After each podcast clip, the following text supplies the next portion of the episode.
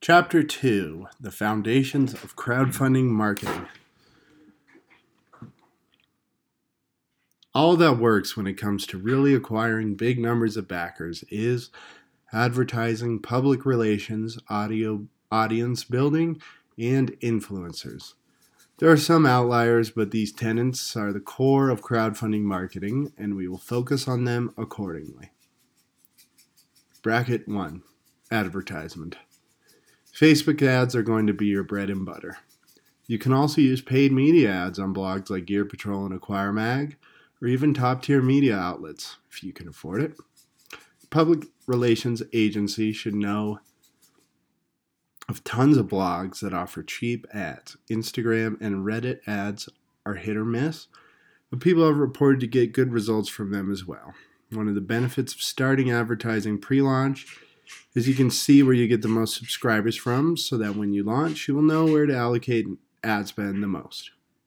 There are countless crowdfunding marketing agencies who are skilled at Facebook ads as well.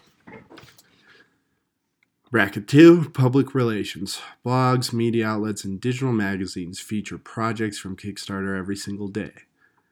If you're going for a solid campaign, then you need to pay just as much attention here as you do to your ads.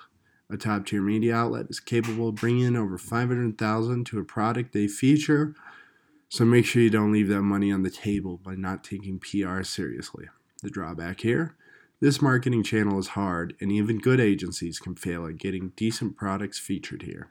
This is why beginning pre launch to engage journalists is so important. And remember, you can do PR yourself and use a PR agency at the same time. There's no coordination needed. There's no harm in a journalist hearing about your product more than once, and it only increases awareness. Bracket 2 Audience Building. This is your email list you've made pre launch. The previous chapter discusses all the ways to build this list, and here's where you're going to see the biggest conversion rates. So make sure you do everything possible to build this up as big as possible before you launch. If you can afford it, there are several agencies that special in pre launch audience building. You literally cannot take this too far. If you have a good idea of some sort of media stunt, or even if you want to pass out flyers, do whatever comes to mind without fear of the consequences. Come up with as many ideas as possible and do all of them just to see what works. Email popular projects and ask their founders what they did to build their own audiences just to get more ideas. Bracket 3 Influencers.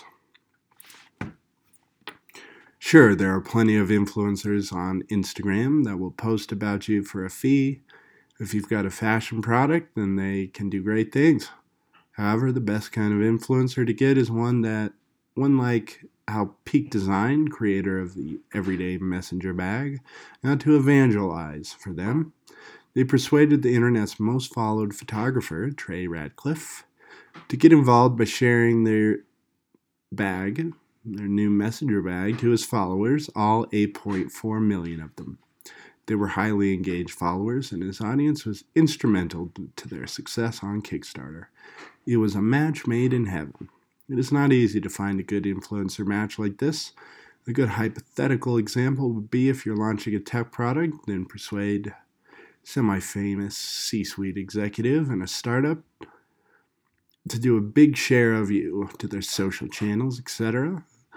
People love products, and there is always an influencer out there for any product. The hard part is discovering who they may be. That's the end of chapter two.